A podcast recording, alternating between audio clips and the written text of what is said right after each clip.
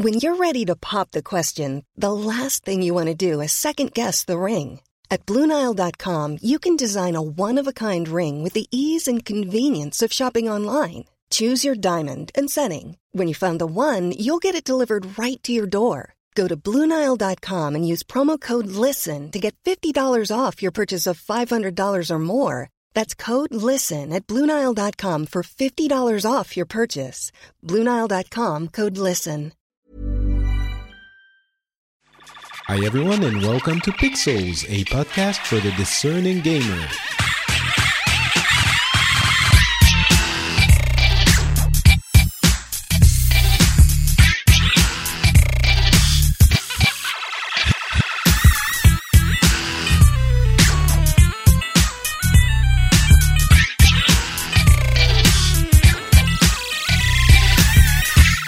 And hello everyone, and welcome to Pixels, a show where we get people from, well, I almost started as the intro for the Phileas Club, where we get people from around the world, but really, on Pixels, which is a gaming show, on this episode, we do get people from around the world. That cute little boyish laughter you heard was that of James, who's joining us from the UK. How's it going, James? It's going good. I just finished moving house, so I'm a little bit stressed. But apart from that, it's going pretty well, actually. Thank you. So my understanding is that you are now a professional YouTuber and online personality. Yes, that's the goal. That's your career choice. Yes. What are you doing, sir? You're crazy. I know. It's a decision I could have made. What I'm trying to say, it's a scary decision. Yeah. Well, you know what? We discussed it when we were together at Nerdtacular a few months ago. And my take on it is basically if you don't start doing crazy stuff like that, after you're done with your studies and you've been good and, you know, you have your diploma in your pocket, and if you don't do that kind of crazy thing in your 20s, when are you going to do it? Exactly. So, better do it now, and this is my message to the youth around the world. Be an idiot now, because you won't be able to afford, probably, to be an idiot later. And it's character building, so... Yeah, exactly. Basically, your parents are going to call me one day and say, "What the hell did you do to our son?" Exactly, yeah, definitely. So, yeah, how's it been going for the first, it's been a couple of weeks? Well, I left my job on Friday, so this is the first week, actually, that I've been technically... Oh, I didn't realize, because you've been streaming and stuff for a while now, so... Yeah, but no, this is the first week that's been 100% focus. It's been difficult to get into a routine, actually. I've started, getting dressed as if I'm going to work. Yeah. You know, it's I'm actually dressed for work right now, because then I'm in the mindset. Yeah. But it's still, because I can just go downstairs and watch TV. It's difficult to keep myself doing the work. Yeah. But I'll get there. Yeah, I can understand that for sure. I think as a, professional podcaster myself, it's very easy to get distracted. But on the other hand, you can always make a work session out of it. I don't think you should aim to work 8 full hours a day because when you're on, when you're doing the shows and doing the streaming and everything, it's usually a little bit more taxing than just watching emails on the screen. You have to be entertaining and stuff, and it's taxing physically. Absolutely. It's not like you're in the street in the cold and everything, obviously, but yeah. So, but at least you're doing, something that you is an actual hobby. So when you're relaxing, go to your TV and play some more Metal Gear Solid. So that's also an option. Yes. And we also have very quiet, very silent in the background, Umberto, who's joining us from Korea. Yeah. Hi, Patrick. Hi, James. And talking about stress and moving home, I moved to Korea when it was 3 months ago, and I will stay here for other 6 months. So I didn't have your problems about getting accustomed from office to home work, because actually this is my 8 years working from home, So I already have the good routine of wake up and try to work as much as possible from my home, but I understand your difficulties. But yeah, now from Korea, since June. Yeah, what's happening? What, we can hear some music in the background. I imagine some night bar, and you know, you're like there's some colonial type furniture, and I'm really sorry about the music in the background. What's happening? Just need some change, and I had the opportunity to come here for a few months, and it's a pretty cool. It's a pretty cool country because it's very new in pretty much every aspect. Also, even though they have a very old culture, it's a very new country. It was remade, of course, after the war and the last 20 years. So everything is new, super good internet, and many young people. So it's a very crazy but interesting experience. So not bad. Yeah, crazy fast internet. That's the reason we move countries nowadays. Yeah, having lived in Japan for a few years myself, I can completely understand the kind of change. You know, it's really a complete change of environment. It's really interesting. But come on, tell me the truth, Umberto. There's a girl involved in that move, isn't there? As always, all right.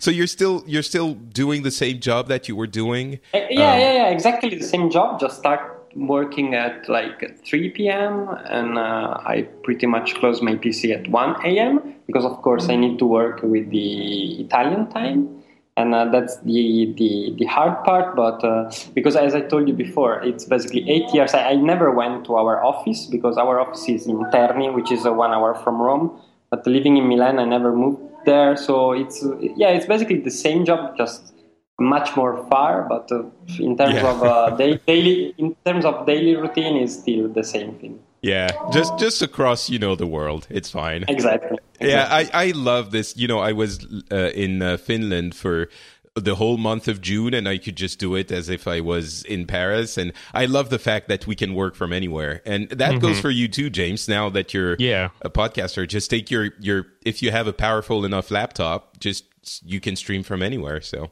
yeah, that's cool. All right, you know what? Let's start talking about video games instead of those crazy international moving stories. And we have to talk about Metal Gear Solid V, I guess. We're going to be talking about a bunch of stuff. I played Mad Max. I played the Street Fighter V beta.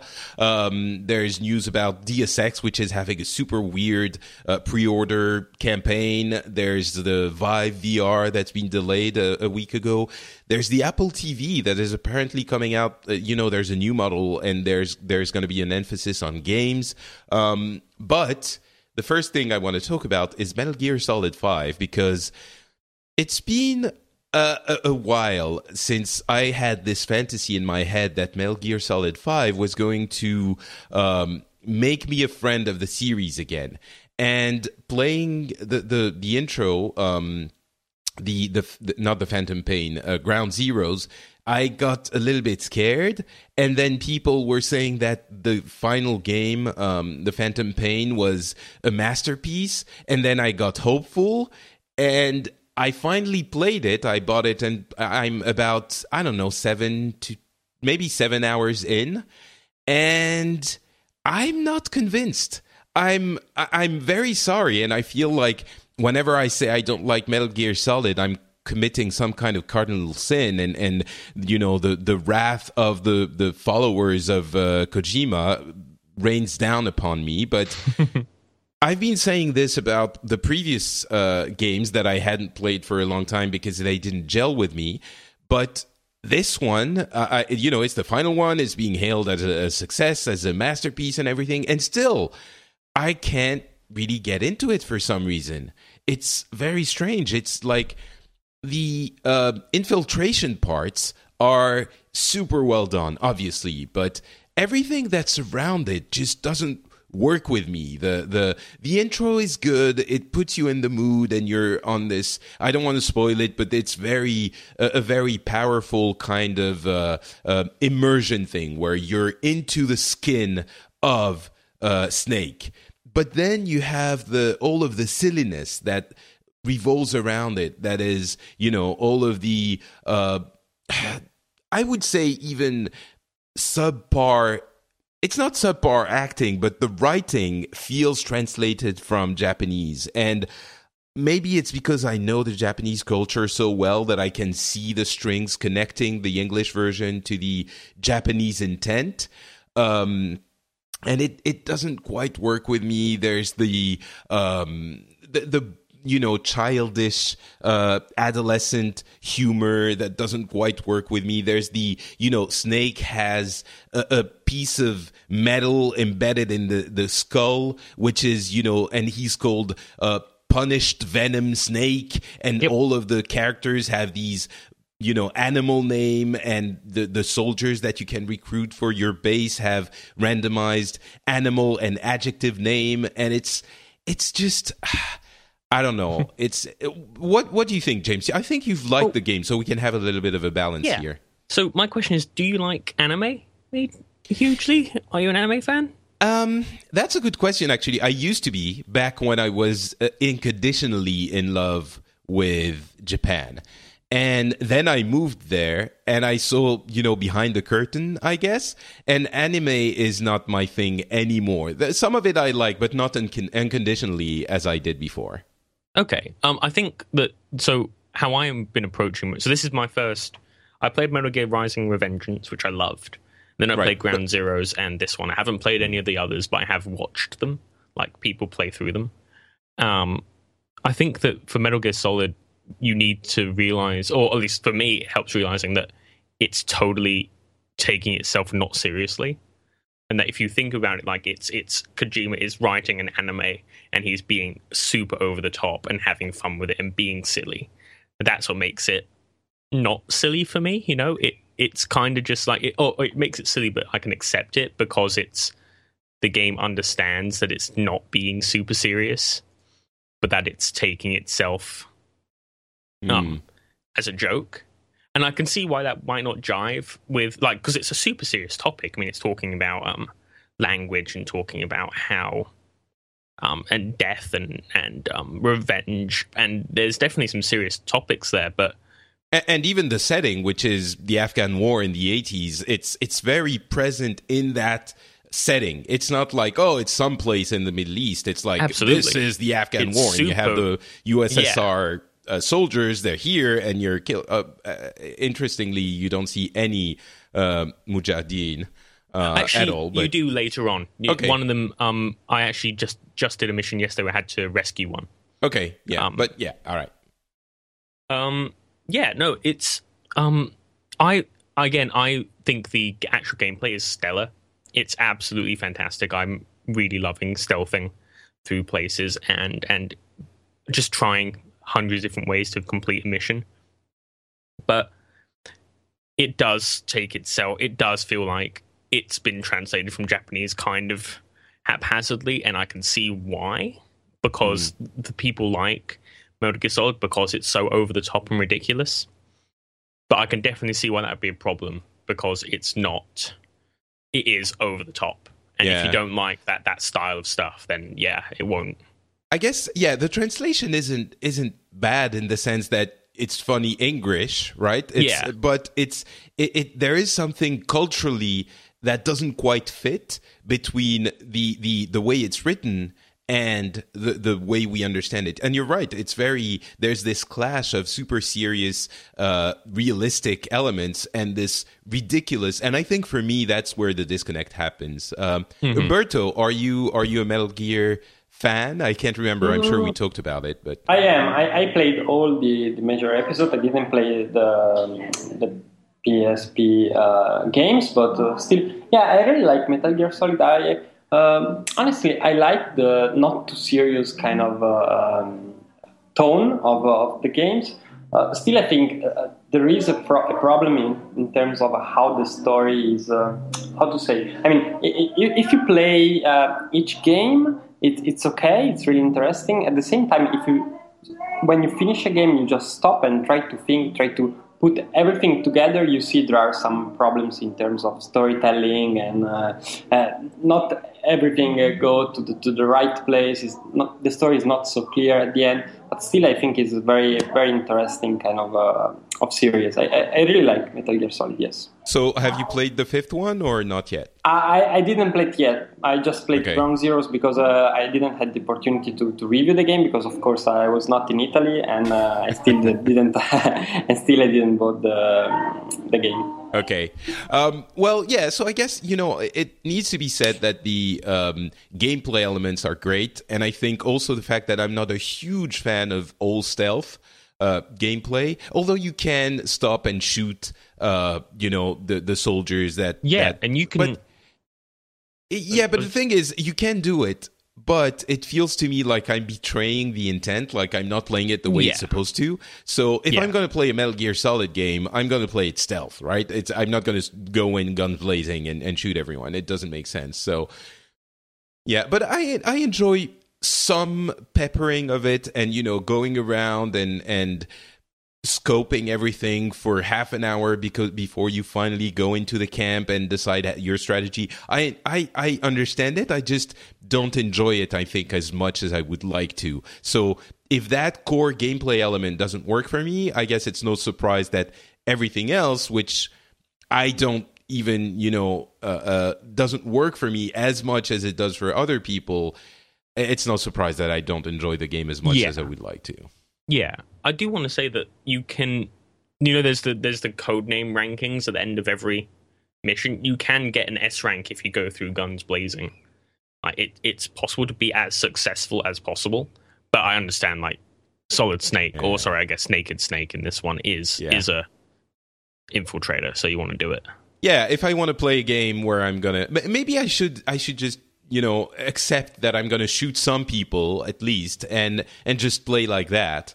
And maybe I would enjoy it a little bit more. I'm going to try a little bit more, I guess. But I just think it's not for me. And it's interesting that, you know, with this game, I get the most, you know, religious hate that I do with, you know, than I do with anything else. It's like the Kojima fans are... very angry when you don't like one of their games. I think, interesting. Yeah, there's a lot of history behind Metal Gear Solid, especially with what's been going on with Konami this year. And I think those fans are, I don't think they're hateful, they're just very defensive of Kojima, yeah. I'm overstating it a little bit. It's very defensive. But, you know, there's one other thing I want to say about Metal Gear Solid 5 and Kojima in general. First of all, there was a video, a farewell video that he did with a sort of history of all of his games, all of his Metal Gear Solid games, and he was saying what he wanted to. And even now, you know, 20 years after Metal Gear Solid 1, and without having liked any of the following games, it still touched me in a very emotional way. I was like, oh, but it's Kojima. So I get it a little bit. On the other hand... the diva nature of the you know, that character he created for himself. With every mission, you get an intro credit and ending credits, and in each of those credit sequences, you have like his name 5 times. In the credits, and it's like directed by Hideo Kojima, written by Hideo Kojima, a game by Hideo Kojima, and you're like, maybe he was poking, you know, fun at everyone because it's, you know, second degree and everything. He feels like a diva a little bit. And it's not to say that he's not talented. Some people have been telling me like, oh, but he's a genius and that's why he can plaster his name everywhere. It's like, obviously, usually divas are talented or at least recognized for what they do. It's what happens once they are recognized and acclaimed that makes them a diva or not. And it feels to me like he's not an obnoxious diva, but he's a little bit of a... I don't know, I have a problem with divas. So I like humbleness more than... people who plaster their name 150 times across their games. Maybe it's because he was taken off the you know, jacket. But anyway, I just wanted to mention this. And I still like Kojima. He's fine. I just, you know, whatever. He'll be back. He will come out with another game very soon with another studio that's going to pay him very well to make the game. I sincerely hope so. I mean, even I've been enjoying... the fun I've had with Metal Gear Solid 5 is going to make me go back and play the others, and I think that someone with that... I mean, the impact that he's made on gaming just in general, I sincerely hope he gets to make another game. Yeah, if nothing else, he invented stealth gameplay. Well, some purists are going to say that, you know, there were things before, but he's basically the one that made it what it is today. So and cinematic storytelling as well. I mean, Metal Gear Solid 1 was huge in the fact it had voice acting, like proper cinematic voice acting and proper cutscenes on a PS1 game. Yeah, for sure. He brought this to gaming. He was a precursor in that sense, for sure. Yes, yeah. Exactly. Yeah, I think cinematic storytelling would have made its way to consoles anyway. But he was, for sure, like the first time I played Metal Gear Solid, my head exploded. You probably weren't even born, James. That's depressing. I would have been 4 when it came out. Oh, okay, that's fine then. All right, let's talk about another cinematic achievement that translated into gameplay, and that's Mad Max, which I hesitated getting. And we're not going to be as long on Mad Max as we are on Metal Gear Solid, but it's it was like 15 euros or 16 euros on Green Man Gaming or CD Keys. Yeah, and so it's not been reviewing super well, but I figured I loved the movie Fury Road so much that I needed to be all shiny and chrome in the game too. And so I went and bought it. I figured I'm going to play it for a couple of hours at least, but I want to try it. And I knew it has almost nothing to do with the movie except a couple of names here and there. And so I played it for a couple of hours, and I guess the bar was, it had been reviewing, you know, mediocrely. It usually is considered relatively, it's not a horrible game, but it's competent but not exciting. And I guess the bar was, am I going to be happy playing it more than a couple of hours, or am I going to get 10 hours of gameplay out of it? And I'm afraid that the answer is probably not. It's well done. It's a good academic, I don't know if you say that in English, but academically it's good. Like, you can grade it and it ticks all the boxes. It's you have stuff to do. It's an open world and you have places to go, and there's a list of things to actually do. It's full of things to do, but there's never anything you actually want to do. There's never any cool moment. The combat system, the combat system is competent, but not exciting. The car chases are well done, but not fun. I'm afraid it is what we feared it was going to be, and not what I hoped it was going to be, which was some kind of Shadow of Mordor surprise. And Shadow of Mordor had... It's funny because... on paper, it doesn't have a lot more than Mad Max. It has that, you know, the Army of Mordor system, which was, you know, new and different, and that made it fun. But aside from that, the gameplay, the day-to-day, every-minute gameplay wasn't super... It shouldn't have been a lot more exciting, but in practice, for some reason, some arcane game design reason that I'm not seeing... it's better. It's just more fun to play. And the fun is just not there in Mad Max. So... Yeah, I played... Oh. Go ahead, Umberto. Oh, okay. Yeah, I played the preview version. Sorry, but it was pretty much the same thing as the final one. And I agree with you. I think two things didn't pay. The first one is that Avalanche developed the game at the same time of Just Cause, so you can see that, as you said, it's not a bad game, but maybe it doesn't have small details or the kind of ideas that maybe they could have made if they only focused on this game. But of course, Just Cause is another super huge and super also ambitious game, so maybe it wasn't a super good idea to develop the two games at the same time. And the other thing is that you say that you really like the movie, and I think this is another problem, because the movie was so good and so intense, but it was just a 2 hours kind of experience. So I also kind of took the game trying to imagine how could have been play the movie. But of course, you can't put the same kind of experience in an open world game like this. So I agree with you. It's a good game, but still not the best one. And probably from Avalanche, I expected something more. Yeah, I guess the conclusion of this is that I don't even think it's worth the €16 or $18 or whatever.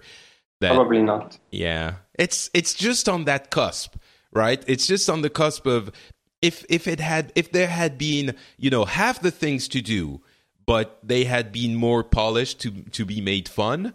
It would have been maybe a 5-hour fun experience or, you know, 10 hours fun experience that would have been worth $20. But here it's just probably a 20 hours experience that is just not fun. You can do it if you want to, but it hurts me to say this. It's really painful to say that it's not worth that money, but yeah.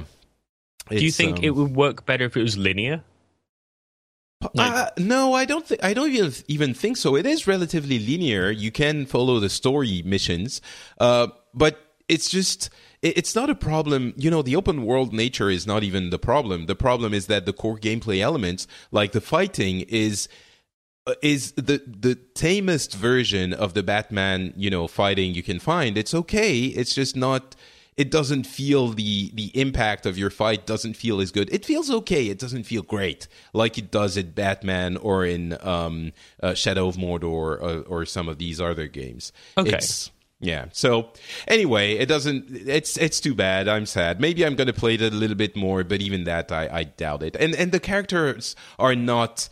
There's no charisma. Like your companion Chumbucket is weird, and you can see that it's been written with care, but it just doesn't. I don't understand why you have this weird hunchback, and there are some elements that are not bad. Like he speaks about motors and mechanic things in this enlightened religious way, which works on the writing level. It works but it just doesn't. I don't know. It doesn't gel again, and I think unlike Metal Gear Solid V, it's not just for me. So yeah. Anyway, Street Fighter V beta. We've played the beta, or at least I have. Have either of you guys played it? No, I didn't play the beta in the last few days, but I played the preview version during the last couple of press events. I mean, at the E3 and at the Gamescom. Okay, so what did you think of Street Fighter V? And let us know if you were a fan of Street Fighter IV before that. What are your impressions? I was a fan, and I think it's how to say that's a little hard. When Street Fighter IV came out, it was a really long time that I didn't play in a Street Fighter game, so it was really like something new. Also, even though it was something that, of course, it was still taking many things from other Street Fighters games, but it look and play new. This Street Fighter V, I think it's of course it's really solid fighting games. It has some new good mechanics, and I'm not a pro, so I can't get into too many details. Like this one will be a good mechanic, this one will not. But I think it's really solid and good. But at the same time, I didn't have the same wow kind of effect that I had when the Street Fighter IV came out. You know, that's interesting because for me, it's kind of So I understand that graphically, it's not as impressive, obviously, as Street Fighter IV when it first came out because, you know, 4 came out almost 10 years ago, I think. And it was... Yeah. It was the first full 3D... Well, not the first, but we're not going to talk about Street Fighter... what was the name of the first 3D one? Which was great, by the way. It was all blocky and... Anyway. X? Was it... No, not X. It was... I have to look for it now. 3D Street Fighter. The first one was by Arica, another company that... Oh, yes, you're right. EX. Thank you, Umberto. It was great. Anyway, Street Fighter IV was a visually interesting. Street Fighter V is much better looking, but as with other game, every other game that makes the transition from PS... 3 or Xbox 360 to PS4 and Xbox One... Initially, it feels like, oh, that's not such a big deal. And then you go back and look at the previous one and you're like, oh, all right. Yes, actually, it does look better. But aside from that, I think gameplay-wise, it's been refined to a point where I think a lot of people who are interested in Street Fighter IV but just couldn't get into it because it was too technical and too difficult are going to be pleased by Street Fighter V. There's a lot of elements that make the game. It feels like they've gone full hog into the philosophy of easy to learn and hard to master, which other companies have, you know, implemented to great success. And for this one, it feels like Street Fighter V is very geared towards not beginners, but people who are interested in those games but aren't technical enough for the, you know, one frame hit that you have to press the button at the exact right time. There are things like, you know, the V skill, which is a very easy, basically special move that you press the two medium buttons and it executes. For example, the one from Cammy is she does a spinning punch, and as she's spinning, she goes. She can avoid fireballs. So if you can press the buttons at the right time, you go through a fireball and hit your enemy. And it also spins, and if you go too far, it spins and hits the enemy on the right spot. But it's also, once you're engaged in that animation, it takes a little bit of time to complete. And in order to go through the fireball, you have to anticipate the enemy actually doing the fireball. You have to really feel when they're going to do one. It's really difficult to initiate the hit, the move, as you're seeing the guy doing it. So you still have to read into the fight and understand how the flow of the fight is going. You can't just press it willy-nilly and just get something out of it. So it feels like you still have to have some kind of understanding of the fight, but it's the emphasis is not on being super quick on your twitch reflexes and you have to press in half a second at the right time, or well, actually half a second probably, but a tenth of a second. And there are things like the moves that you do. You don't have like forward heavy punch or forward heavy kick. When you press heavy kick, 99% of the time, it's always going to be the same one. So all of these kinds of things make it more approachable.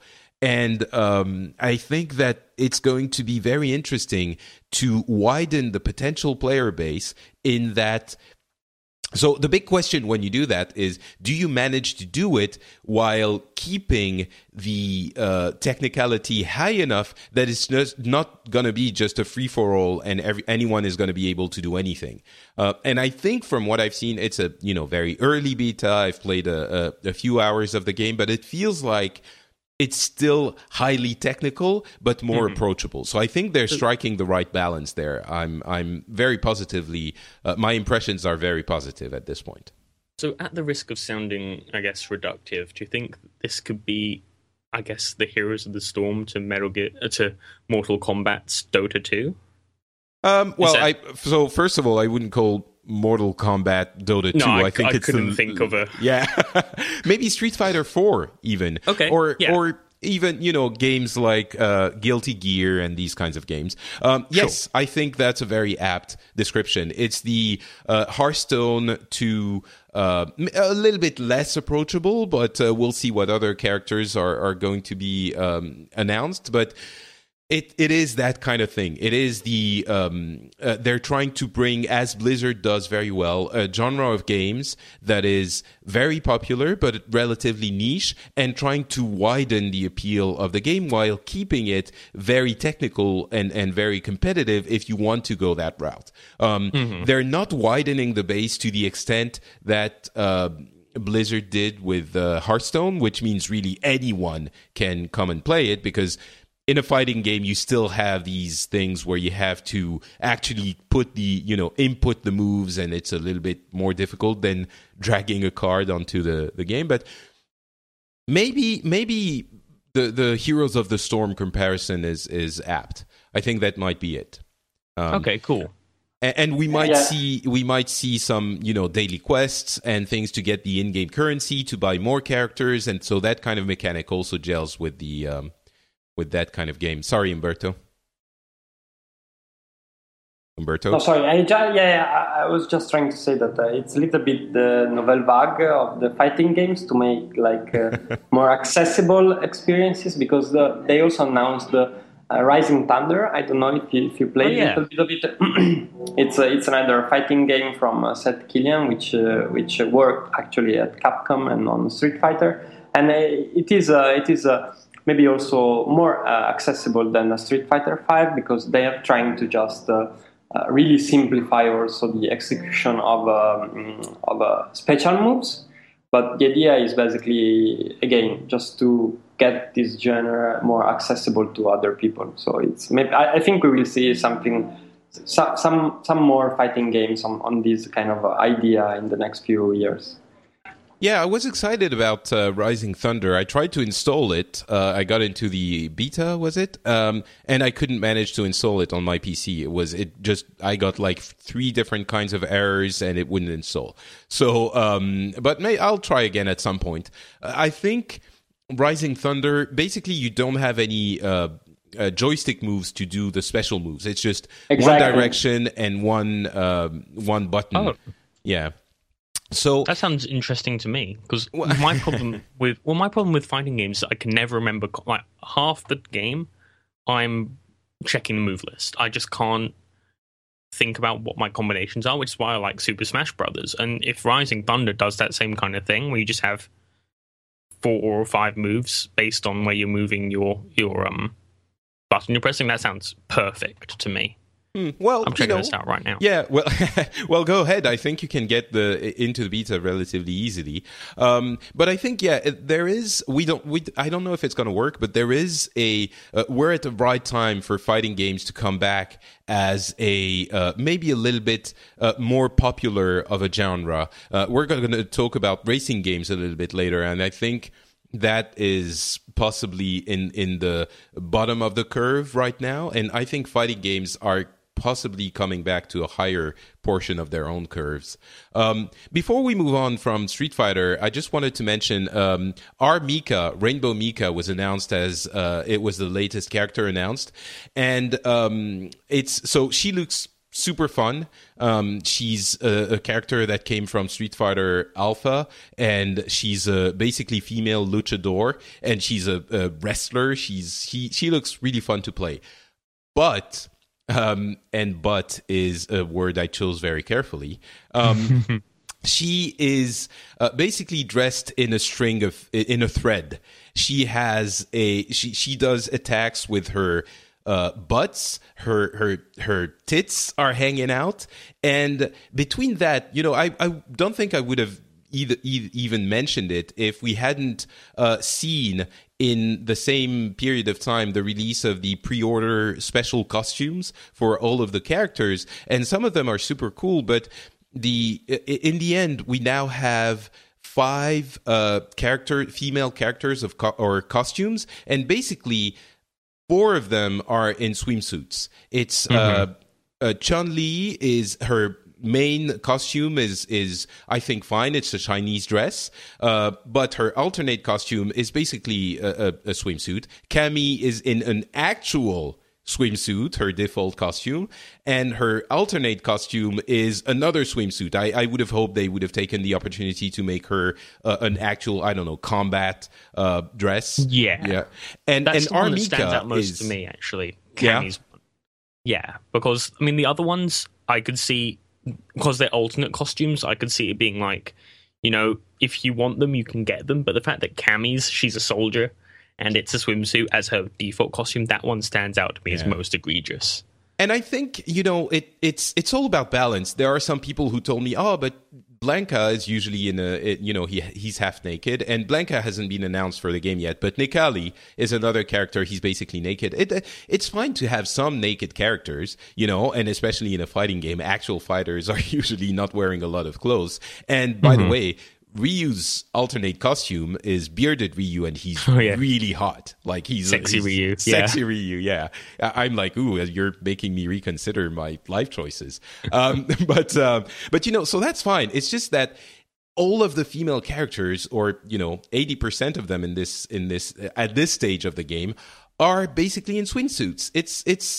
It bothers me. And couple that with the, I don't know if you've seen that video from Metal Gear Solid V that's made the rounds, which is Quiet, which is a sniper in the game, who's already, she's like, again, in a literal swimsuit. She is in a swimsuit in the game, and I know it's justified in the game. Yeah. She's like, oh, I don't want to wear clothes because of this and that, but it's like, and then it starts raining, and she goes and you know, she goes and dances in the rain in what is, it's so ridiculous. She's like, her boobs are jiggling, and she's like, it's so adolescent. And I think the thing is, not to get this into a giant, you know, conversation about female representation in gaming, which I could get into, but sure. It has to do a lot more with Japan. And the way Japanese people, you know, Japanese society considers women. And if you know anything about Japan, and most of, you know, a lot of people are anime fans and video games fans, and you know that the Japanese versions of games are usually the ones that have the most issues with gender equality. And Japan has a long way to go to consider women, you know, equal to basically... I've, you know, again, I've lived there, I've studied it, they have a big problem with that. And this is just an example of that, and I know it, and it's just, it bothers me. I know that's the way it is, and things will need to change a lot before we see the effect in games. It's probably a symptom of all of this. But it's still okay to mention it and to point it out, which is what I'm doing here. So I do think, I mean, Metal Gear Solid, I do think handles it like the beginning of the game, you spend staring at a guy's butt through a thing. So I do think at least Metal Gear Solid is sorta equal opportunity in its objectification to a degree. Yeah, I wouldn't say that what you're looking at. The guy's butt, which is through a hospital gown for a little bit. I wouldn't quite say it's equal to what we see in Quiet, which is a very objectified character in my opinion. Yeah. But I see where you're coming from. I think, again, you can point to examples, and that's an important thing to understand. I think you can point to examples where male characters are objectified to a degree as well. But the problem is a large majority, especially in Japanese games, a majority of the female characters are objectified. It's okay to have some objectified characters of either gender, I think. But the problem arises when there's this imbalance where, you know, 80 or 90% of the female characters are objectified and only, I don't know, 30 or 20 or 40 or whatever % of the male characters feel like sexual objects, right? So, absolutely, yeah, I agree. Yeah. Anyway. Any thoughts on that, Umberto? You're in Korea. I know they're, as much as they like to hate on each other, the Japanese and Koreans are very close in many respects. The Confucian roots are the same, so they have the same kind of problems, if you want to say so. I don't know. I think still those are just video games. So I mean, it's okay. It's okay. Those are just choices. So if you aim to some kind of to a certain kind of players, I mean, it's still okay. I mean, I understand what you mean, but at the same time, I don't know. It's a little hard to explain. I don't think it's too bad in video game because you just choose to talk to half of your possible players. So this is more like. To me, it's more a business choice, kind of marketing business kind of choice. So if they want all the Street Fighter women fighter in swimsuit, to me, I mean, it's okay. They should know that probably some girls will be angry, some girls will not play the game. It's not too big deal, because one day will come out another fighting game where women are better represented, and women will play this game. And so I don't know, it's not the kind of topic of that really turn me on. Yeah, it doesn't. Well, maybe it turns you on. It doesn't bother you. Probably. Yeah. I would agree if there were games where, if there were enough games, or that had female characters represented well. And that's the whole issue, I think, the balance thing. And the big problem is, I think we don't have enough of those. It's changing in the West very quickly. In the past couple of years, we've had a lot of progress in that area. But in the East, I think it's still... And that's what we're coming back to, I guess, in the end. It's the Japanese games are Japanese. Yeah. And that's the balance. It's that balance. We don't have fighting games with well-dressed female characters, or very few. But anyway, that could make for an entire show. If you want to discuss this more, I've written a big, very long series of articles on my blog, patrickbeja.com, discussing the issue of female representation in gaming and in society at large, which I think is a problem. And I've discussed ethics in games journalism as well. The two issues, because of Gamergate, have been linked very often, and I've discussed Gamergate as well. And I wrote it a year ago, and I reread it recently. I think as we're heading into the first anniversary of Gamergate, the description of trying to understand why Gamergate is so controversial and such a big issue, I think the way I explore it is still relevant today. So if you want to find out more about that, it's on patrickbeja.com. It's not too far down the articles. And talking about game journalism and ethics, the FTC has found a YouTube network, Machinima, I believe, guilty of deceptive Xbox One advertising. We discussed it a little bit earlier in the previous episode, and I think I've managed to put my feelings about this into words. I think ethics is supremely important. When you're talking about journalism, I think it's been bandied about as an issue in instances where I think today we're in a very good place for most major publications. There's ethics statements that are very clear, and the publications say when they get things for free nowadays. The YouTube space is still very uncertain. And the attention of the people who want ethics in games journalism, I think, would be well served to be turned on those types of activities, because it's a lot of young people who really don't know how things work and what should be done and what shouldn't be done. And a lot of them have been learning about all of this as they go. The bottom line is, be it for serious journalists or for YouTubers, I think the key thing is that if you're saying anything that could influence your viewers or readers or listeners' opinion, you should be clear about why you're saying these things. Absolutely. If it is because you are actually liking or disliking something, then people should understand it. Of course, maybe you don't have to write it in full letters in giant font everywhere, but people should have a reasonable expectation of understanding what you're saying it. And if you're getting paid for it, then people should at least have a reasonable understanding of that. At least, a message like made possible with, or in partnership with, or whatever, something like that. And it's a simple rule, right? Get people to have a reasonable understanding of the origin of your review, talking about the game, whatever. Yeah, you should if you pay me to say something, I should let someone know that I've been paid to say it. I think a lot of YouTubers have been saying, well, we're entertainers, so we're not really journalists. And I don't think that. I think that's the thing that bothers me the most.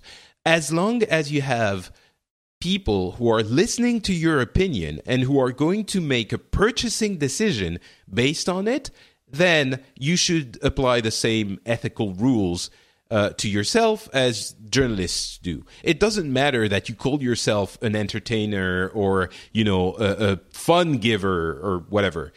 I think it's important that once the purchasing decision is going to be influenced, then... Yes. Yeah, exactly. If you're an influencer, then you're... Exactly. Then you have a ethical duty. That's the word, duty. You have a duty to saying to because you're misleading people otherwise, and that's not cool. Honestly. And you know, even stronger than not cool, it's not legal. Right? No. It's for journalists. At least it's not legal, and that's the big question.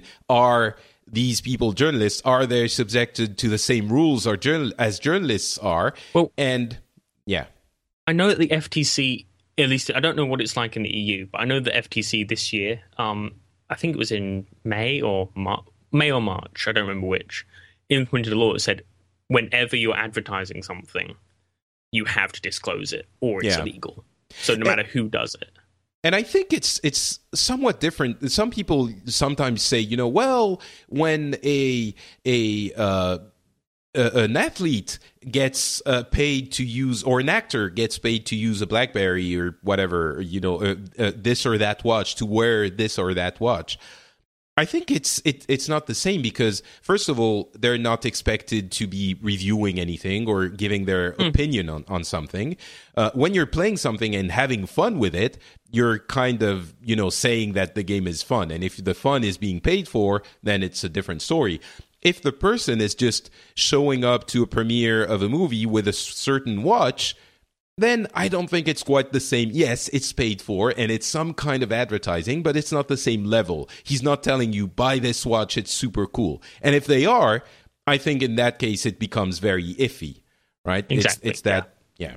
So anyway, Umberto, any thoughts on this? Or I mean, as you say, it is or it should be a very simple kind of rule, but I don't know. I don't want to say too much because, of course, we have many people watching YouTubers that say to us, you old journalists still working for online magazine, you take money for this. And so if I say anything, it sounds like, this time we can say bad things about YouTubers, which I really don't want to do. I understand. Yeah, I think the situation has been getting a lot better. I think for both YouTubers, I mean, a couple of years ago, the practices, I can tell you, were horrendous. Like, it was appalling what was happening. And for the press as well. There's been, if anything, the issues, the focus that has been put on ethics in games journalism in the past year, I think has... encouraged people to actually make their ethical policies a little bit clearer. So I don't think we have a big issue anymore, honestly. There might be incidents here and there, as they always are, and they're being scrutinized in an appropriate way.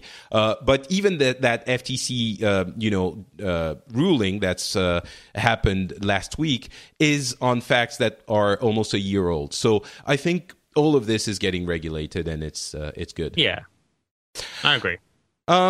Deus Ex: Mankind Divided, the pre-order campaign is, I would say, even potentially bordering on deceptive practices. Yeah, this makes me feel like slimy, this Deus Ex thing, because it feels like a pyramid scheme.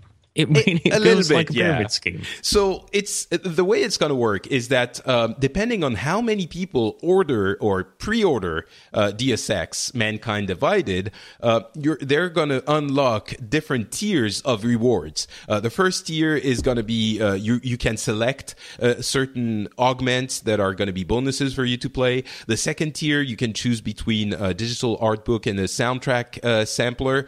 Tier 3 is a comic book or a novella. And tier four is 4 days early access, and I think this is just for the people who pre-order, not for everyone.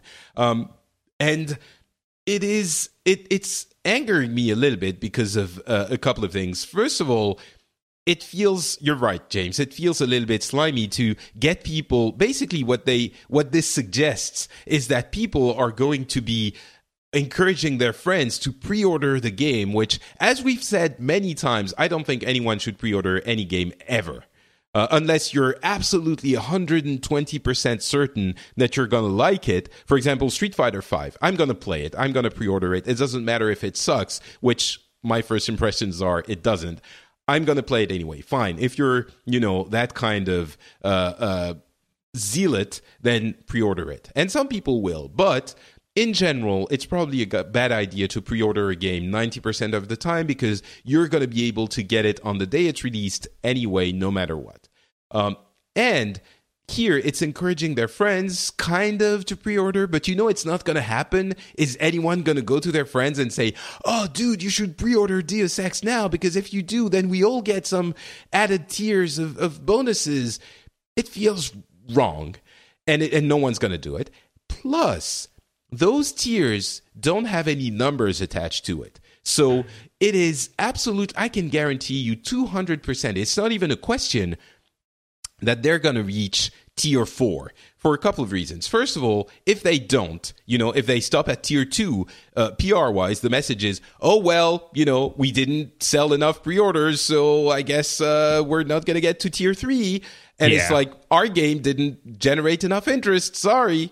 Of course, it's not going to happen. And second, tier 4 is 4 days early access for the people who pre-ordered, which means it's going to make their servers heat up less once the game is actually released. It makes for an easier launch. Yeah. Everyone wins. I mean, that PR message of how many people bought our game? Oh, enough to unlock 4-day early access. That's tier 5. You know, that's a huge positive PR boom as well. Yeah, exactly. Then they can pair it around and say tier 4 reached early access. Woohoo! The game is so successful, but you don't know how many people pre-ordered. No. So yeah, don't. I mean, I don't think the worst thing about this is I don't think anyone is fooled by this, right? I'm not. No. We're not revealing some kind of huge scandal here. It's just riding on the coattails of some kind of crowdfunding. It was cooked up in the mind of some marketing executive that needed an original plan for the launch of the game and that no one could say no to. It feels like it. It was like, oh yeah, all right, yeah, maybe, yeah, let's do that. It's gonna sound like crowdfunding. It's gonna be cool. It's gonna no, it's not. It got very bad reactions from all around, I think. So anyway, it was a pretty stupid idea, probably. All right, I think that's the summary of all of it. It was a pretty stupid idea. I'm trying to think. I mean, I know that I've seen a Steam game do it before. I think there was like Enemy Within, the XCOM expansion. It feels like, yeah, something like that has been, but it wasn't quite this. There's something different about this one, but. Anyway, if you're a Deus Ex fan, apparently we're going to get a backwards compatibility on Xbox One with the original Deus Ex, so that could be fun for some people. And by the way, the backwards compatibility poll is still running on Xbox One. That's going to start in November. And the first one, I'll give you a guess. Which one do you think the first game the most voted for on backwards compatibility is? Without looking, I want to say Halo, but okay, I look, yeah, okay. Call of Duty Black Ops 2. What the hell? It's like, okay, I know Call of Duty is, but backwards compatibility? Black Ops 2, really? That is weird. I mean, second, I can understand. Red Dead Redemption, fantastic game. Skyrim is third, works too. Call of Duty, if you're going to go for a Call of Duty, the fourth one is Modern Warfare 2, which is wonderful. Halo Reach comes afterwards. Black Ops, next. Gears of War 3, Fallout 3, Call of Duty, Modern Warfare, etc., etc. But yeah, so most of those games are probably going to get backwards compatibility and probably going to get some kind of Xbox Live Gold inclusion. So that's good news. Bad news, or I don't know, neutral news. The Vive VR headset is going to be launched in 2016. After all, means that all of the VR headsets are basically going to be launched in 2016. And VR, as I had been predicting, is not going to be actually a thing until I would say the end of 2016. Mm-hmm. At least. And this one in particular, because I don't know if you guys played a little bit with it. I did at Gamescom.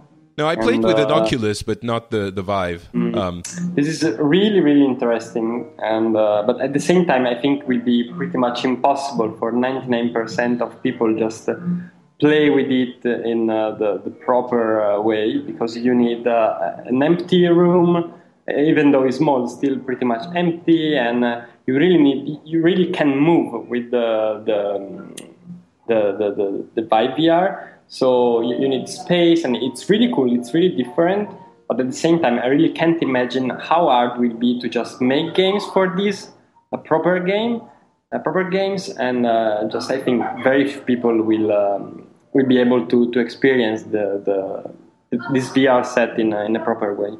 Well, the problem is you have to put those pieces at the edge, at the corners of your room, and it tracks your movement in the room, so you need a big room. And in the US, it's possibly possible in some cities. In Europe, it's going to be difficult because we have smaller rooms. And in Korea, mm-hmm. dude, you're going to be in trouble if you stay there. Yeah, exactly. And it's really smart because it tells you when you are reaching the wall. But basically, that's it. I mean, I think I'm pretty sure you can't put a sofa in your room. You need an empty room. And I don't know, it's very, very cool. I played it with 5 or 6 demos. It was super, super cool, but as already Oculus has the problem that it needs some good games made for Oculus to really shine. With this one, it's I think will be much harder, and I don't know. You also need good numbers to try to think proper games and good games. I don't know. It's just an interesting technology, I think. I think ultimately all three of them, which are the Oculus Rift, the Vive VR, well, the Valve model from Valve, and the Sony Morpheus, are going to be items that you use sitting down or standing, but I don't think many people are going to be using them walking around. Maybe turning around, but not walking around. And so ultimately, all three of them are going to be similarly used. I think the Morpheus is interesting because a lot of people already have PS4s, and the specs are set. With a PC, you're going to need a relatively powerful PC if you want to use these things. And PCs are more expensive than a PS4, and you also need the device itself. I suspect the Morpheus is going to be the cheapest of all of them, also the least technologically interesting, but possibly the cheapest. You're also going to have the PlayStation Move that you're going to use with it, so you're going to have to add that, which means you also need a PlayStation Eye. But ultimately, I still think it's going to be cheaper to get a PS4 set than a PC set. But, we're going to see. I think the research into whether or not this is cool is going to start in 2016. Not, when it first comes out, it's not going to be... some people are going to buy one of them, and I'm going to be one of those people for sure. But it's not going to be primed for consumer consumption immediately. It's going to be months before people figure out exactly how to use this thing and if it's actually a fun experience for games or other things. So yeah, if you're not super interested, if you're not a zealot, as I was saying, for pre-orders, you can safely wait until the end of the year, I think. Apple TV rumors. Apparently, games are going to be a huge focus on the next Apple TV that's going to be announced tomorrow. Apple TV 4, there's going to be an app ecosystem, possibly a controller sold with it. That seems weird because they were super expensive, but controllers, the iOS controllers that already exist are going to work with it. There's going to be the App Store Games Twitter account was created. So basically, Apple is getting into the set-top box, which is also a game console game and market. We know that the Ouya has made a huge flop, and I was not convinced at all by all of these attempts at converting mobile OSs into game systems on your TV. Is the Apple TV going to be different? Maybe Umberto, who's an expert in all things games and including mobile. I've just decreed. It will be, of course, different from Ouya because it's Apple is much bigger than Ouya. I don't know. It will probably not be something. It will sure not be something for core gamers. But I mean, it can be successful in the way that many people already has games on the iPad and on the iPhone, so maybe they just want to play again or play a little more on their TV. I don't think it will be a revolution in gaming because it's still just one of those box to put under the TV, very small and for streaming and that kind of stuff. I don't know. It's I'm not too convinced by this kind of stuff, but still, again, I think that if you play on your iPhone and on your tablet and want just go back home and play a little bit more at your mobile games, it's good. But I don't know. I'm not too impressed. But I was reading your summary. You said that Fool's Calendar Supercharged will come to iOS, and that's of course pretty cool. But I think in 5 years, we will not have the Apple TV instead of our consoles and PCs. I'm pretty sure about that. I wonder if it's going to be like the Apple TV is supposed to be the Steam Link, you know, the Steam, their answer like the Mac OS equivalent Steam. I don't think so, because the Steam Link is really just to stream your games from your PC to the TV. The Apple TV is going to be, the games are going to be running on the system, on the small set-top box. I think that looking at it as the people who play on mobile are going to be playing on their Apple TV, I don't even think that's the case, because as I often say, for me, the casual gamers that play on mobile are the people who play when they have time to waste. And the core gamers who play on their TV are people who make time specifically to play, right? And so I don't think that those people are going to translate too much. However, I think that, you know, graphics-wise and convenience-wise, the Apple TV could compete to an extent with some more expensive systems for people who don't want to buy a full-blown console, but their kids or maybe... Honestly, I'm not even convinced that many people...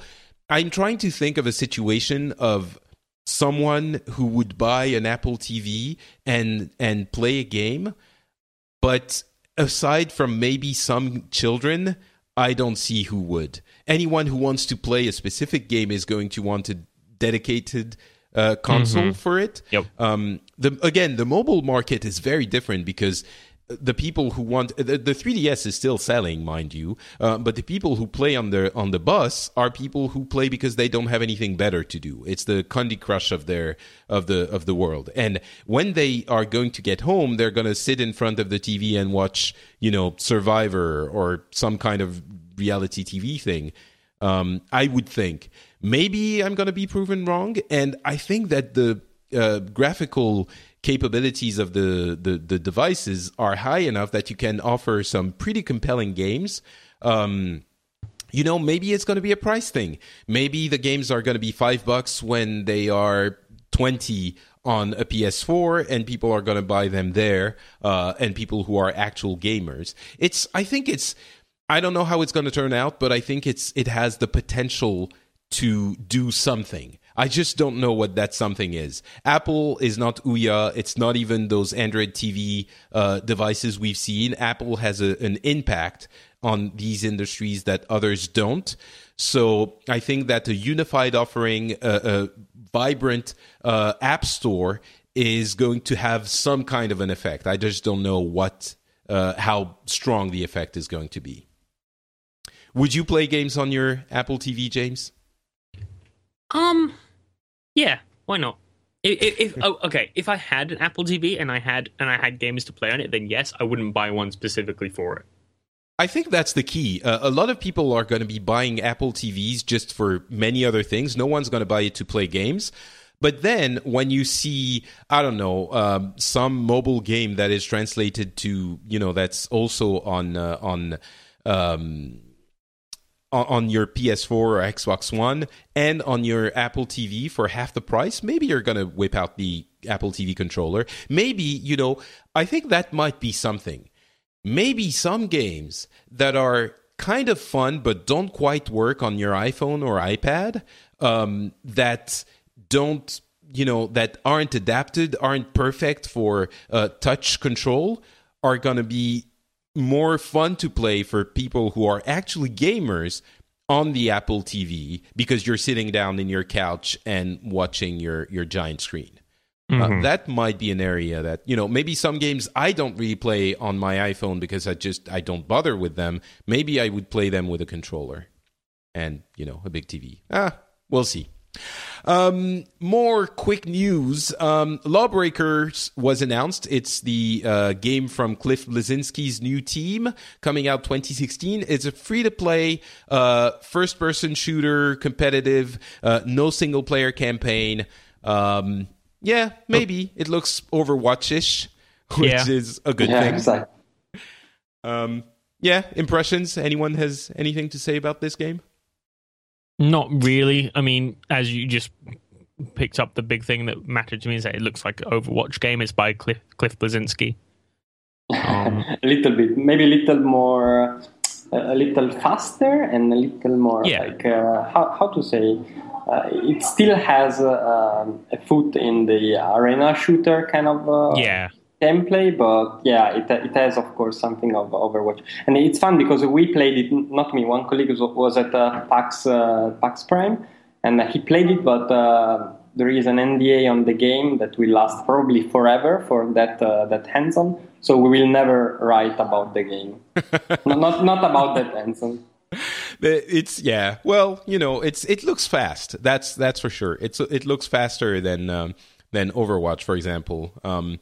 But yeah, we'll see. I'm always interested in what Bleszinski does because, you know, Gears of War, we're talking about influential. Gears of War was so influential in the third-person shooter genre, and he's been at Epic for a long time, and his new endeavor is interesting, of course. And by the way, he wants to have an equal split between male and female characters, and the female characters looked badass and not undressed. So just wanted to throw that out there. FIFA 16 demo is available on the PS4, PS Store. I'm guessing on the Xbox One as well. I'm downloading it as we speak because, you know what? It's the most played game in the history of games.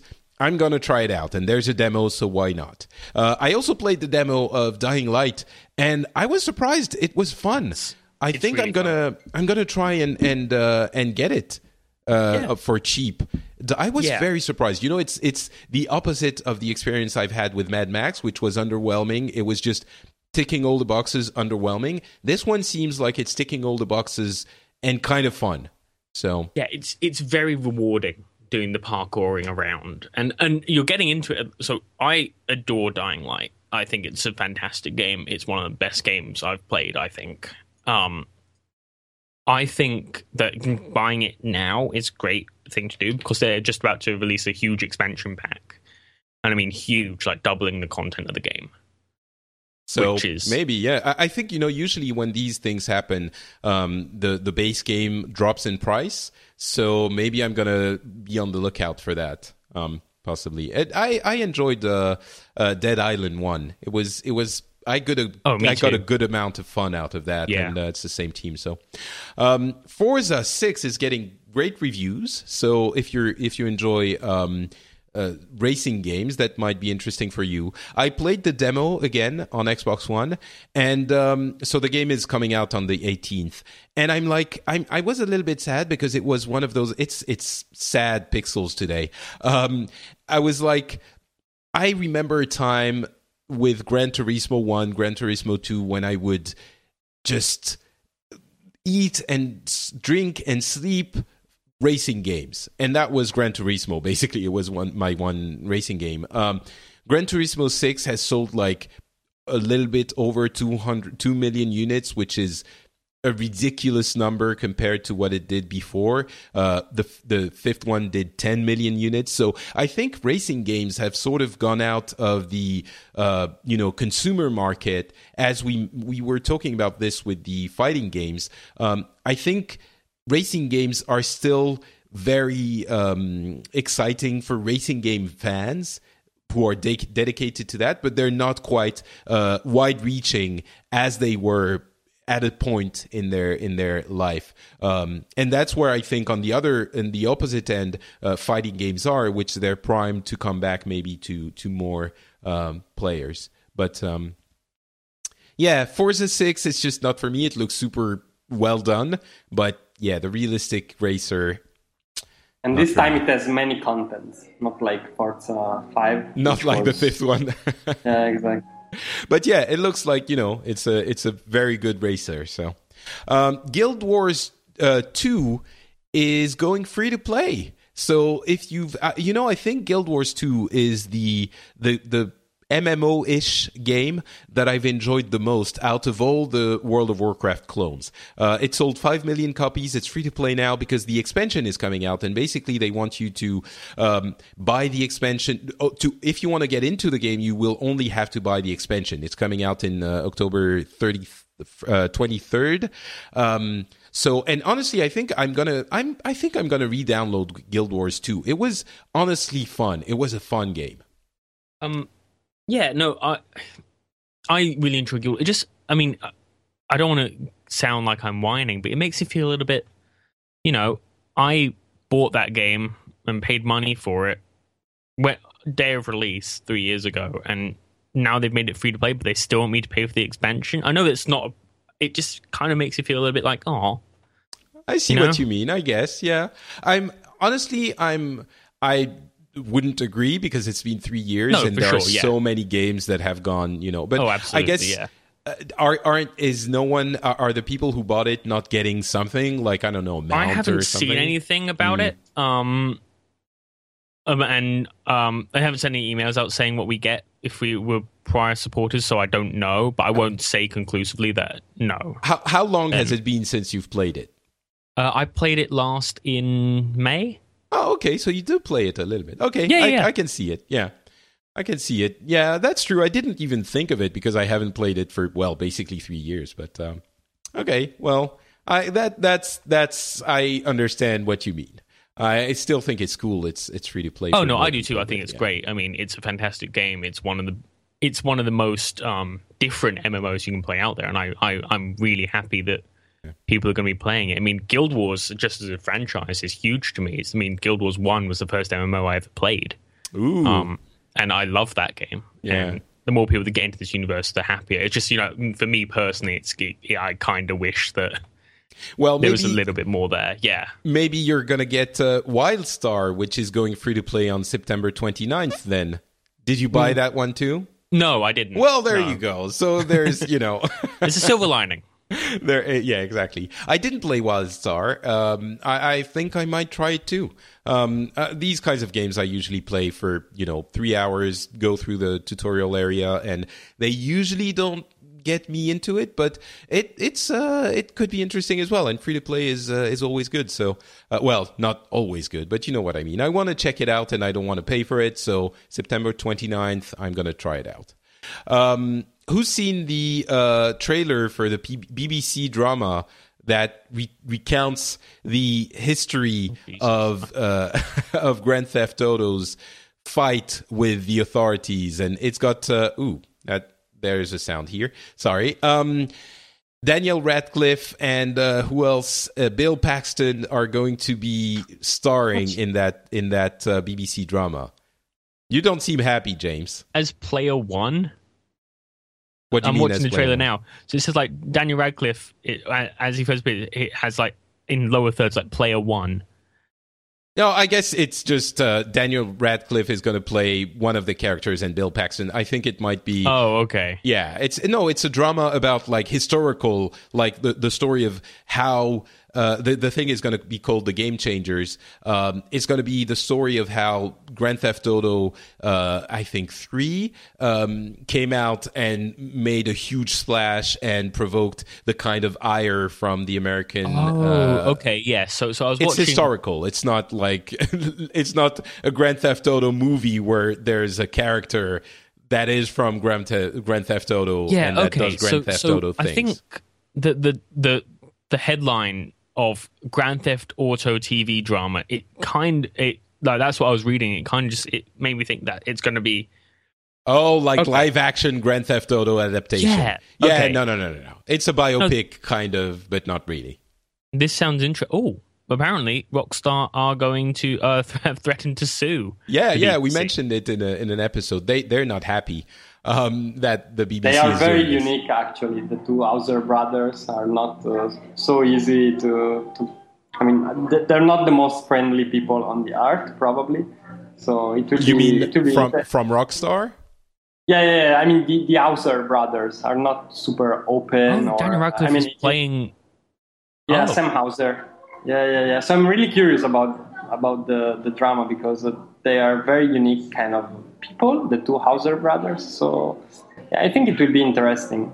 I don't know. I just watched the trailer. It's very short, and it's really hard to say if it will be good or bad. But still, I'm really interested in it. Mm. Yeah, it's interesting. I think it's cool that we're getting the history of our art form getting turned into BBC dramas. It's actually rewarding. I understand that Rockstar and the brothers want to have some kind of oversight over what's happening because they're talking about them. So I understand that, but I also think it's cool that we're getting this. You know, it's important enough that this is getting turned into apparently very. Seriously done TV drama. I'll be trying to get it for sure through various means. Who's getting Mario Maker? I would be if I had a Wii U. I think this is one of those games that I put onto things as this is me buying. I would like a Wii U. I'm more and more getting turned on to the fact that, and this game seems like one of the ones that is just like the Wii U is perfect for it. Yeah, it seems like it's the console's swan song, though, so it would be kind of... But, I've been an advocate for the Wii U for a long time, and I think there are at least 3 or 4 games that are wonderful on the Wii U. And if you're a gamer, I think you can put it down as a business expense, James. Of course, you might not be making a lot of money since you're starting out, but... No, it's true. Yeah, it's definitely... But I don't know. I think I'm going to get it, but it's because I already have a Wii U. I wouldn't get the Wii U just for it. So, Umberto, Mario fan? I'm a Mario fan. I don't know. It's this one. It's pretty hard because usually I don't like too much editor games because I think it's not so fun as it sounds to make games, and it's really hard to make good levels and good contents. So I'm curious. I don't know. Usually I think people have really high expectations from this kind of game, but it's a little hard to find online good contents made from people. So I don't know, I'm curious. Maybe with Mario will be different. So what convinced me that I was probably going to get it was the fact that you get remixed versions of the 3 games that are included, designed by Nintendo. So you have at least a few levels available, so you can play those if nothing else. And hopefully you're going to get interesting stuff as well from other game designers or other players. I know that I saw that Rare had done some the other day. Oh, sorry, they knew like Playtonic. They did some levels. And I think it's nifty that loads. It's allowing game developers to go into this one universal tool and show, hey, these are fundamentals to game design. This is something that we all agree on, and make games like that. And there really were nifty. There were super interesting things as well. There was one of the levels that were featured was a level where you had to be small Mario in order to complete it, but you had lots of mushrooms around, like tons and tons of mushrooms. So you had to navigate between the mushrooms in order to be able to finish the level. And you had only maybe one or two enemies in the whole game, so in the whole level. So it's this kind of weird approach to things. I've mentioned a few times that I'm not interested in having levels with, you know, millions of enemies and millions of cannons and millions of Hammer Brothers everywhere. That's not what, you know, the super difficult ones are not what is drawing me to the potential of this game, but those weird, quirky things. And, you know, it's cheap enough. It's, I think I can find it under 40 euros here. So that's cool. Quick word about Destiny. We're getting Swords, people, coming out in about a week. And this is just my Destiny geeking out segment in the show. Swords! Can you imagine? We're getting Swords! All right, no one else cares. I desperately want to play Destiny. I played it on my girlfriend's PS3 and I really enjoyed it. But I if I was to play Destiny, I would have to buy a whole new console, and it doesn't quite get me there yet. Yeah, as they bring it to, if they bring it to PC, I will be playing their game. And Swords is another thing that I want in that game, and I will play it even more so now if I can. But, so, okay, are you not going to get a current generation console? You're just streaming PC stuff, right? I need that. Well, yeah, right now I am. I need there to be more of a... Like, right now for the PS4, off the top of my head, I can think of maybe 4 or 5 games that I would want to play. And I need there to be more than that for now. I can't justify it. If I had a little bit more cash, then sure. Yeah, I understand. Yeah, for sure. It's not a trivial amount. As a working professional that's over 40 years old, for me it's a lot more justifiable, I guess. But yeah, I understand. I remember that time when I was a starving student. I used to work at a games store to get stuff, and I would borrow the games from the store and return them, of course. Yeah. So, yeah, I understand. But, you know, I think at some point, I mean, unless you specialize on PC stuff, which is completely valid as well. But, you know, to be a well-rounded gamer, I think it's not a bad thing to have a console as well. But, yeah.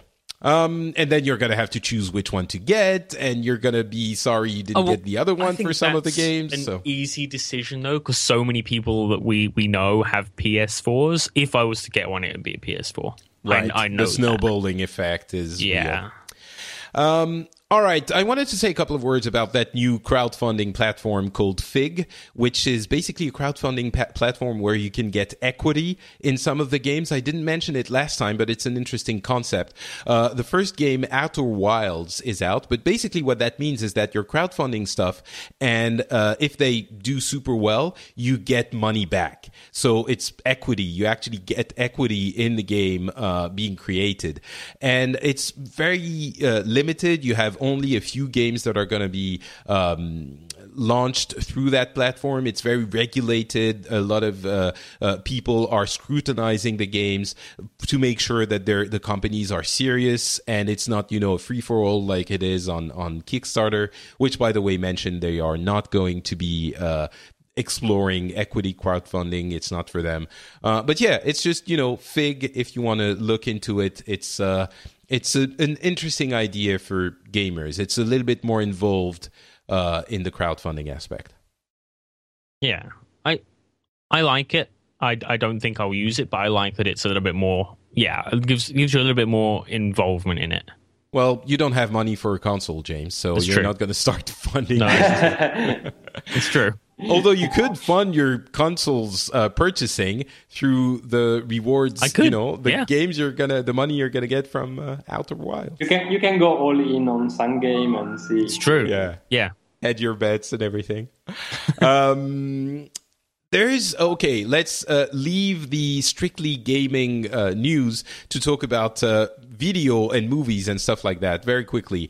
Castlevania is going to get a bootleg miniseries. I don't know if you've ever seen Power / Rangers, which is a fan-made film. Yeah, I haven't seen it, but I've heard a lot about it. And that was supposed to be really good, right? It's super cool. It's this guy called Adi Shankar who did that Power Rangers thing. It had a bunch of famous actors in it.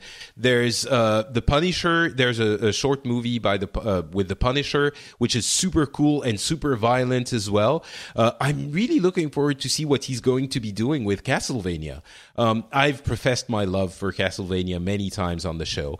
And go check out Power/Rangers and The Punisher, Dirty Laundry. There are two short films, maybe 10 minutes each, super cool, and you'll be excited for what he can do with Castlevania after you've seen those. So okay, yeah, I mean, I was just going to say that I'm more excited for a miniseries than I would be for a film, because I think you can do more with a miniseries. Yeah, I mean, it's probably going to be like 5 minutes episodes, and there's going to be four of them, but maybe. Yeah, Umberto? Oh, yeah, no, I just want to say that in the last 3 weeks, we had the Castlevania miniseries and Castlevania Sexy Pachinko. So now we only need some good Castlevania games, because we have everything else. Wait, I haven't seen... We're all Googling Castlevania Sexy Pachinko. I'm pretty sure it was Castlevania Pachinko. Oh, Sexy Pachinko. I'm pretty sure about it. Yep. Oh, there you go. All right. That is interesting. Oh, my God. Yep. Japan, as you mentioned earlier. Yeah. We're coming back to that again. Wow. That is... Yeah. All right. I'm going to be watching that video. And it's interesting. Borderlands is apparently getting a movie from Lionsgate. I think this is the Mad Max effect. It's I don't think Borderlands has the story to carry that, honestly. I mean, I know that Tales of the Borderlands is supposedly doing well, but I don't think, and I'm going to get people telling me off for this, but I don't think Borderlands has a good story in general. And wow, you like to live dangerously. You're going to get some angry people reacting to this. The fact that Lionsgate says it's developing the Borderlands movie as a tentpole feature film sounds scary. Yeah, if you hear tentpole feature film, you're going to think it has to have a wide appeal, and Borderlands is fun because it's irreverent. And I don't know how well that's going to translate, but I think if they have any brain in their head, they're going to know that, Fury Road was it is violent and it is visceral. And I think Borderlands needs to be all that and funny. And I think, stories can be written in that universe. It's very rich. There's a lot of lore in the thing. And I choose to be optimistic. I'm not overly optimistic, but I think it could be fun. And we're at a time when these kinds of movies can be made properly, right? If we had discussed this 15 years ago, I would have said, no way, that's going to be good. But now I think I'm allowing myself to be hopeful. So, there's also going to be a Mega Man movie. Apparently, it's going to be animated, obviously. But I don't know how they're going to make a Mega Man movie not for kids. Maybe it is going to be for kids, but I don't see that. It's got to be for kids. Yeah. There's no way they're going to make super gritty. Although, based on... I don't know if you guys have ever heard, music by the Megas or anything, but they do super gritty music around Mega Man, so it's doable. But I don't see... I don't see Fox making a gritty film about Mega Man at all. Yeah, for sure. And it's we never know. The Power Rangers thing was actually super cool, but Mega Man, we never know. But I think it's going to be aimed at kids. And finally, Umberto, go ahead. No. I just agree with James about Mega Man and also about Borderlands. But they're making a movie around the Monopoly. So I think everything is possible. Oh, there's a Monopoly game movie? No, there is. Yeah. There is a movie about Monopoly. That's Lionsgate as well. Okay. Huh. Yeah, exactly. Is it going to be a movie about the history of how Monopoly became a worldwide phenomenon? I'm not sure. No. It's not like a documentary. It's a real movie. Go to prison. Don't collect 20,000. Is that going to be the movie? That's. I think I'm not sure, but I think something like that. I'm not sure. There's an article in Variety about it saying, that it's basically going to be like Battleship movie, I guess. Wow. Well, and Battleship was the raving success we all know, so... Yeah. And finally, Ubisoft is building a theme park in Malaysia. It's going to open in 2020, and there's going to be Assassin's Creed, Just Dance, the Raving Rabbids. They're saying it's going to be next generation life-sized games. I don't know that this is... I don't like theme parks to begin with, but maybe... I really like theme parks, but Ubisoft... I don't know. Also, Nintendo, I think, said that they want to do something with theme parks. I think with Universal. Universal, actually, exactly. They're partnering. I don't know. It feels like I don't know how these games would translate into full-size, life-sized experiences that wouldn't be just like a haunted house type of thing. I mean, I don't know how like it would. A Rayman roller coaster or a Far Cry like rail shooter thing, but I can't think of anything, or like a zombie, which is a game I'm playing recently, horror game, but I can't. I don't know. Exactly. How do you turn Assassin's Creed, maybe Rayman, into a roller coaster? But then it's just a roller coaster. A Far Cry rail shooter. Yeah, I mean, you're going to have screens with things you shoot at the screen? Assassin's Creed, how do you make this into an attraction? It feels like it's going to be subpar or, maybe full par haunted houses or Renaissance fair type things. Yeah. Or what if they make it like an Ubisoft open world game with towers you have to climb to act and make it into a whole... Like each zone of the park is its own tower, like you have in Assassin's Creed. You climb up it, or you do something in it, and then that makes the park. I don't know. So I don't know. That's because you're going to climb. Obviously, you're not going to wall climb because not everyone's going to. So you're going to have to go. It's going to be stairs, and then you see people behaving like idiots and in costumes, and I don't know. Maybe the Malaysians are going to love this, but and that's another thing. Like, why Malaysia? I mean, I don't know. I would suspect that they don't have theme parks, and there's a theme park company that was thinking, who could we partner with to make into a theme park? It's going to be more of a theme park than a game thing, and it's going to be So anyway, if you love Ubisoft, then maybe you're going to want to travel to Malaysia in 2020. And that's going to be it for us. There's a bunch of other things that we're not going to be discussing, like Rovio, job cuts, and Divinity Original Sin 2 on Kickstarter. Go check that out. It looks super fun as a game. Go check out the video. It looks crazy. Batman Arkham Knight is becoming playable on PC, so come back to that game if you've been leaving it aside until it's fixed.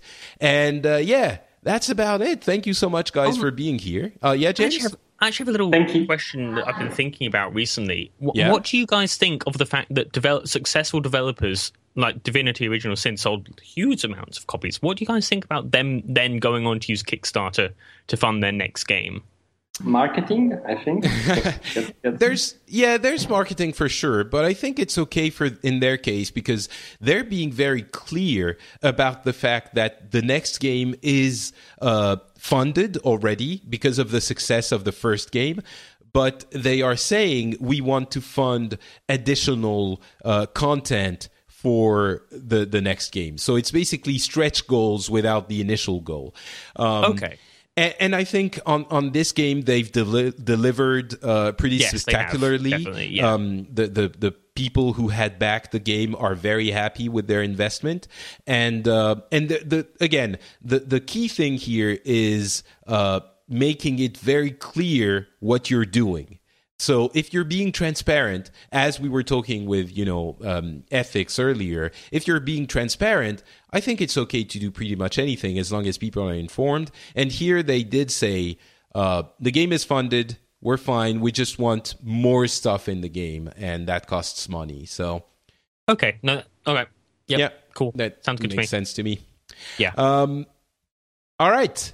That's going to be it for us. Thank you, as I was saying, so much to both of you for being on the show. Umberto, thanks for traveling all the way from Korea. What are you doing these days on the internets? I'm just working and getting ready to the TGS. I will leave for Tokyo on Sunday. So. Oh, TGS is in just a week. Mm. In just a week. I remember a time when TGS was the major video game show in the world. It's long gone now. But there are some anymore. Things. Yeah, some things might be interesting. I hope you... not too bad. I'll be following you on Twitter to hear reports from TGS. What's your Twitter name again? U_MOIOLI. It will be in the show notes. Thanks so much, Umberto. Thanks. James, what about you? I am going to be, today, working on in investigations again. That's going to be coming up daily, every day for the foreseeable future. That's where I look at a small indie game every single day for like 20 minutes, 30 minutes. And then I'm off to Eurogamer Expo in 2 weeks. Oh, that's right. People have been telling me I should go there. I just can't be bothered with the travel. No, I mean, it's not a press event. It's a fan event, but it's super fun. I've been there. This will be my third time there, and I'm going to go with I'm going to take my dad with me as well. Oh, that's cool. Show him around. Yeah, it'll be nice. I'm excited to get my hands on the Battlefront beta there. I think like everyone else. So. Oh yeah. All Absolutely. Right, thank you so much. And James, can you tell me your very complicated Twitter name again?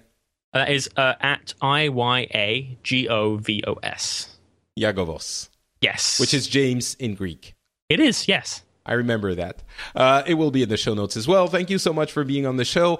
I am Not Patrick on Twitter and Facebook, and you can find this show at FrenchSpin.com. I hope you had a good time. We will be back in a couple of weeks with hopefully some news from TGS. See you then. Bye, everyone. Later. Bye-bye.